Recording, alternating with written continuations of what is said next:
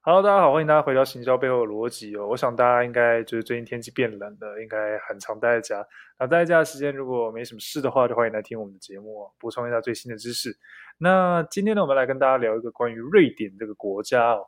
瑞典这个国家，我想大家应该不会感到太意外，就是说它是一个呃属于一个北欧那北欧的国家，那它有很多很有名的一些品牌那。这这个国家最大特色在哪里？其实它是一个新创的聚集地，也就是说，这个国家呢，其实有很多很多的那种小型创业，然后到慢慢成为国际品牌的故事，真的有非常非常的多。那我们今天呢，会邀请到 Rota 来跟我们分享一下他对于这方面的一些理解跟调查。那也是我们团队这边稍微认真的去理解一下之后呢，想跟大家分享的一些小故事哦。那我们今天欢迎 Rota 来为我们做这样这边的这样一个讲解哦。Rota，那麻烦你喽。好，Hello，大家好。嗯、那讲到瑞典的话，大家可能对于就是那几个比较有名的品牌，就是 IKEA 或者是汽车品牌 Volvo。那刚才在你有提到，我们现在要讲的是新创产业，所以我今天就要特别带到瑞典的新创公司有呃哪几个案例。那首先我们要先讲，就是近年来最最最红的 Spotify。那讲到 Spotify 的话呢，它其实是一家呃串流音乐服务商嘛，它大概是在二零零六年创立的。那大家都知道，Spotify 就是呃一个平台上，然后提供很多不同的音乐让用户使用。那其实当初的创办人他也就是鉴于呃，其实那时候盗版的音乐其实充斥着在。网络上，所以其实对于呃，不管是歌手或者是嗯、呃、用户来说，其实一方面不太保护到歌手，那一方面用户会以为就是盗版，所以就会有点为所欲为的感觉。那刚好 Daniel 他就是有一个想法，就是想说他想要提供一个呃平台，那让消费者就是透过一个合法的管道。把一首歌或是专辑透过数位的档案，然后下载到他的嗯、手机或是硬碟里面。那其实这个概念，其实在当时候其实是蛮新的，因为就连当初嗯、Apple 他们最红的产品就是 iPod，他们其实也只是把嗯、音乐就是买下来，然后让你存到硬碟里面。那他们没有想到的方式是可以提供这样的一个。平台，那之后呢，就是呃，Spotify 的创办人 Daniel，他后来就是去找了呃歌手，就是签了这些合约，然后支付他们这些版权费，然后让他们的歌上架到 Spotify 的平台，然后消费者可以付费给 Spotify，就是相当于就是租借这些歌来听的费用。那虽然当时候其实。Spotify 有受到一些歌手的抵制，但是他现在的发展也变得像是，嗯，有越来越多歌手是可以接受的。那我想问一下，在你当初听到就是 Spotify 这个软体的时候，你对它有什么就是比较深刻的印象吗？其实那时候我不理解什么是 Spotify，我也不知道音乐串流到底它的魅力在哪。我以前不爱听音乐，我必须要说，但后来我。接触了 Spotify 之后，其实我还发现我自己蛮爱听音乐。对，就是呃，他让我，他让我，他做到几件事，就是以前如果我要听音乐，我可能要透过电视、透过 YouTube，然后听到人家播，那我才知道说，哦，有这首歌啊，不错，我喜欢这样子。但有了 Spotify 之后，其实就还蛮蛮长，就是直接在上面就找到喜欢的歌，甚至做到一些探索，就是找到很多很多喜欢的东西。那我觉得。它其实还蛮一个大程度的，就是改变了我对于音乐的认识。那当然，我知道这间公司它有很多很多的黑科技，也有它很多对音乐的一些研究了。但我自己本人其实对我来讲，单纯以我的用户身份来讲，我觉得它最大程度的是改变了我对音乐的品味。大致上来讲是这样子吧。诶，好呢，这刚好就呼应到它这几年来，就是呃，应该说。用户最喜欢的一个它的功能嘛，就是每年 Spotify 就是在诶年末的时候，他们就会推出一个年度的总回顾，所以呃大家可能就是 Instagram 的呃 Story 啊上面都会是就是呃每个人的年度总回顾。那就像你刚才说的，就是可以让你探索到你自己呃喜欢的音乐啊，或者是呃你没有听过的音乐，然后他可能也会推给你。那这也算是 Spotify 的优势之一。那我还想说，它有一个比较特别的点是，它呃它横跨了很多种装置可以使用。嗯、呃，不管是从手机或者是呃电脑里面，我们比较常用的那种装置，它甚至从手表还有厨具，对，厨具也可以听得到音乐。这我觉得是 Spotify 做的，呃。蛮特别的其中一个地方。那讲完 Spotify 之后，我们要来讲讲，就是另一家新创公司 Klarna。嗯，可能这家公司不太有，嗯，在亚洲还不太有名，但是其实在欧美国家其实已经流行了一段时间了。那，嗯，Klarna 这个金融科技公司呢，其实就。呃，有点像是我们前一阵子，呃，电商平台很流行的一个支付方式，就是 Buy Now Pay Later。那这 Klarna 呢，它其实创立的时间也蛮久了，它其实比 Spotify 再更早一点创立。那它的创办人呢，曾经是一个瑞典电商的主管。那他看准了，就是当时候，嗯、欧洲人他们其实不太爱办信用卡。但是他们又很喜欢网购，有网购的需求，所以就想了一个 Buy Now Pay Later，就是先买然后后付款的方式，然后把这个先买后付的支付方式导到电商平台，然后让整个购物的过程可以变得更流畅。那，嗯，Klarna 呢，把这个 BNPL 就是 Buy Now Pay Later 导入商家的支付系统呢的。过程大概就是，呃，用户呢，你可以先在电商平台上用 Klarna 付款。那这时候，呃，Klarna 呢，他可能会先帮买家就是付钱，或者是，呃，呃，总之就是先带电那个钱给电商的卖家。那用户在拿到商品之后觉得满意的时候，再到 Klarna 上缴费，或者是，呃，Klarna 它。呃，就是把一个收款单寄给你，然后你再透过那个收款单去完成缴费就好。那其实 Klarna 就是他这样的营运方式，也就是他自己承担风险，所以没有呃用户呢，他其实不满意商品，或是没有收到商品的话，其实也是由 Klarna 去负责。那我想问一下，在你觉得听到就是 Klarna 这样的一个。嗯、呃，金融科技公司，你觉得他们这样的营运方式会不会让，嗯、呃，会不会让人有点担心？其实 Klarna 这样的模式，它其实有蛮多的，现在有蛮多的公司，像是 Atomy 啊，不知道有没有听过？前阵子好像很红。对，那呃，还有很多的各式各样的公司，其实都有，日本也很多这种 Buy Now Pay Later 的模式哦。但其实，呃，这个模式其实蛮蛮蛮有趣的。然后它的客群其实可以，你可以理解成为是针对没有卡的人。那没有卡的比较年轻的一些族群啊，跟用户，那最大的特色是，大部分都可以允许你在他们会有一个雄厚的资金，那允许他们的用户可能就是分期付款付给他们，呃，付给这些 Buy Now Pay Later 的厂商，对，那他们会帮你带电钱，没错。但是其实，在某一些程度之上，确实它有冒着很大很大的风险。首先，我们并不，我们并不能知道，就是这些组织跟这些单位，他们本身自己有多少 雄厚的资金。所以在某种程度上来讲，呃，确实我们得相信他的一些，就是基本上他对外透露的一些资讯。那那你说，对于谁会有造成实质的伤害？真正对造成实质伤害的，应该就是说，如果真的发生不幸发生了什么事情，那导致他们结束营运啊等等的，那基本上来讲，他们也不因为就是我们我们不要去讲他会不会欠款或拖款这件事情，我们我们我们都不知道。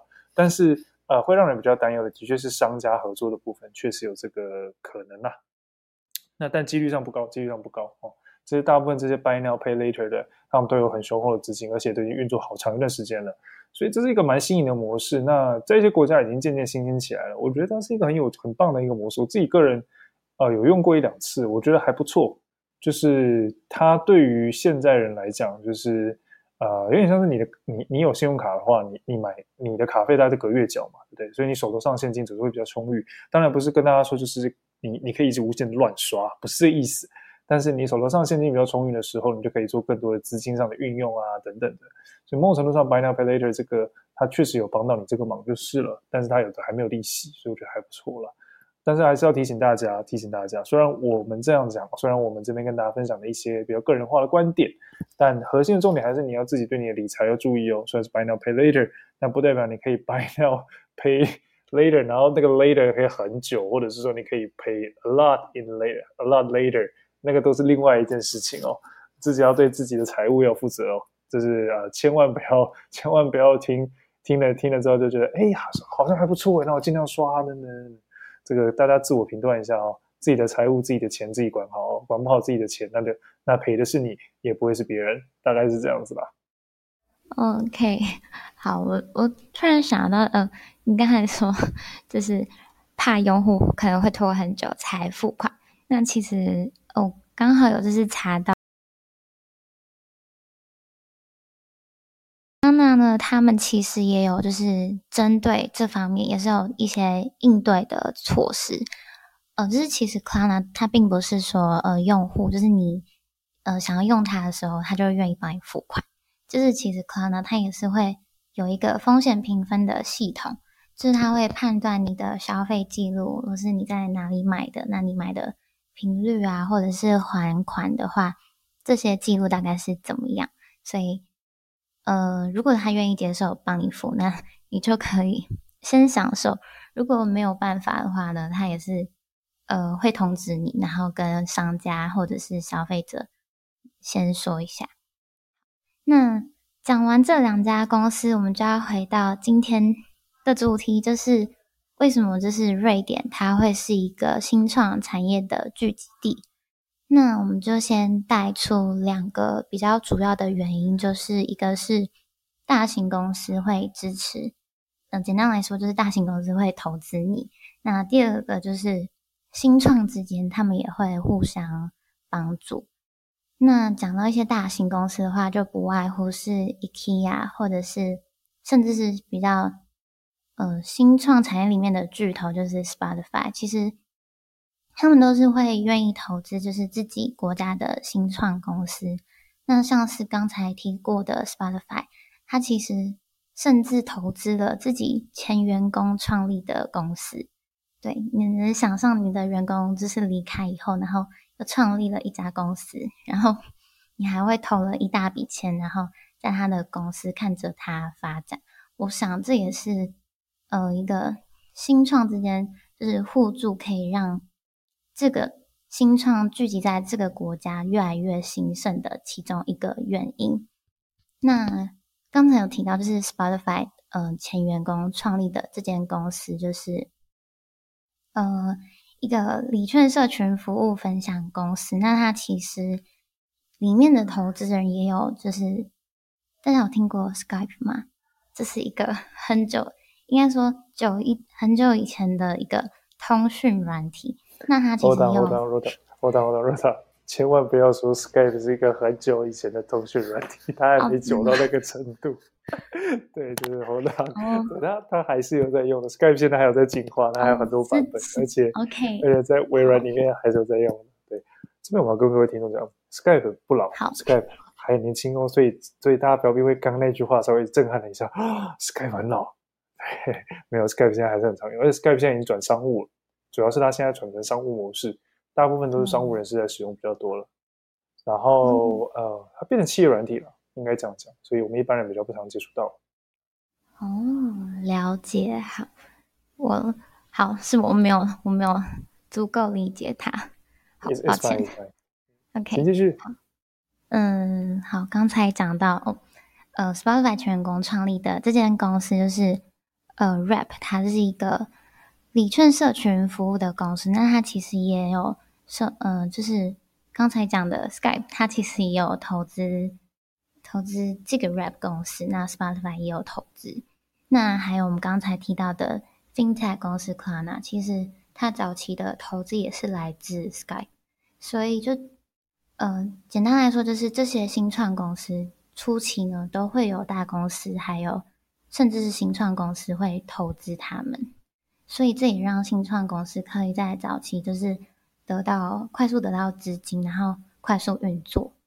那像是呃瑞典他们呃前几年还有一家以电动的电动卡车还有自动驾驶的一个公司，就是 Enride。那这个公司呢，它也替，嗯、呃，瑞典的燕麦奶公司，就是上次提到的 Oatly，他们也是帮他们设计了一个电动卡车。那简单来说，就是新创帮助新创，然后新创也帮助大型公司，就有点像这样互惠的概念。那在接下来的话，就是讲到瑞典的一个政策，就他们有一个比较特别的地方是。呃，大家都知道瑞典的社会福利制度是蛮好的。那其实如果要创业的话，最大的担忧就是你怕你创业会失败。但是瑞典的创业补助啊，或者是社会的一些救助的资源，其实都蛮丰富的。所以这也会让就是瑞典的一些呃年轻人或是创业家，他们会比较敢去创业。就比如以瑞典的。失业的补助来说，如果你在呃前三百天呢，是可以保证，嗯、你还是拿得到八十 percent 的薪水。那其实这三百天也是足够可以让你去找一些应对你失业的方式，也会让你比较敢，就是可以继续创业。那我想这也是，呃，就是瑞典这个新创产业。聚集的地方之所以会有这么多人愿意去创业，或者是愿意把公司建立在这边的原因。好的，那 Jack，我想问一下，你有什么想要补充的吗？没有，我只觉得听完之后，其实我坦白说，我觉得其实蛮震撼的。就是呃，新创圈其实在各个国家其实都有它的一个圈子跟发展。那每一个国家的新创都有不同的文化。我们可能看过所谓的大，也就是呃快速崛起，然后并吞其他人，或者是相互扶持，企业规模不扩大。那这些这些模式都看过，但是你说哪一种模式可以不断的 survive 到现在这个规模，或者是说经历了这么多年以来，所谓的新创这两个词可以直接跟这个国家牵扯上关系这件事，其实某种上来讲还真的是相对不容易。那还是要跟大家说一说，就是说，呃，虽然瑞典在这件事情上享负盛名，但我相信去过瑞典的人呢，一定会对那里有所认识，甚至是对那里有比我们更深的理解。那如果你觉得瑞典它其实是一个，呃，跟我们所说的童话故事，跟我们所描述像童话故事般不一样的地方，那其实还需要，还是才希望你可以留言让我们知道，因为就是啊，呃，我想在那边工作过的人才会明白那里真实的情况。那我们搜集了不少资讯，来自于网络上以及许许多多的成功案例，但我们终究还是会需要去理解真实的一面。那也希望对更多有去过那里的朋友，可以跟我们分享关于这方面的事情。那我们也会在别的集数中，如果看到了真的这个，就是有人跟我们愿意跟我们分享这件事情，我们一定会把它拿出来再次跟大家做澄清。那这边还是要提醒大家。如果你听完我们的故事，你对瑞典有了一些向往，务必做好一件事情比如你出发之前，一定要调查好功课。那也要理解啊、瑞典的工作环境，然后理解那些地方。我们我们可不是在鼓励你去瑞典去做那些事情，或者是去瑞典玩，或者是说去瑞典工作，还是要大家还是要稍微理解一下。那大上两是这样，我们分享了一些关于瑞典故事，也分享了一些关于新创的故事，又分享了一些关于一些啊、呃、企业啊崛起的小故事。这些故事呢，供给大家做参考。那最后呢，就是如果你喜欢我们的内容，还请你帮我们按赞、订阅、加分享。那请务必留言，让我们知道你对于这一集的想法。如果你去过那个地方，或者是对我们那个上面所描述的事情感到有疑虑，想要发问的，或者是说，如果你对于我们所提出的东西有不同的见解或看法，都务必留言，让我们知道。我们还会特别 highlight 起来，让大家就是呃理解一下你所看到的言论。那呃也让大家呃知道一下你的观点。那我们也会不断的精进与修正我们的节目与内容。那今天是我们跟大家分享的一些小故事。那最后就是祝大家就是天气很冷，那要多注意保暖。然后呃，祝大家就是呃生活愉快喽。好了，我们今天的节目就到这边，我们下次见，拜拜。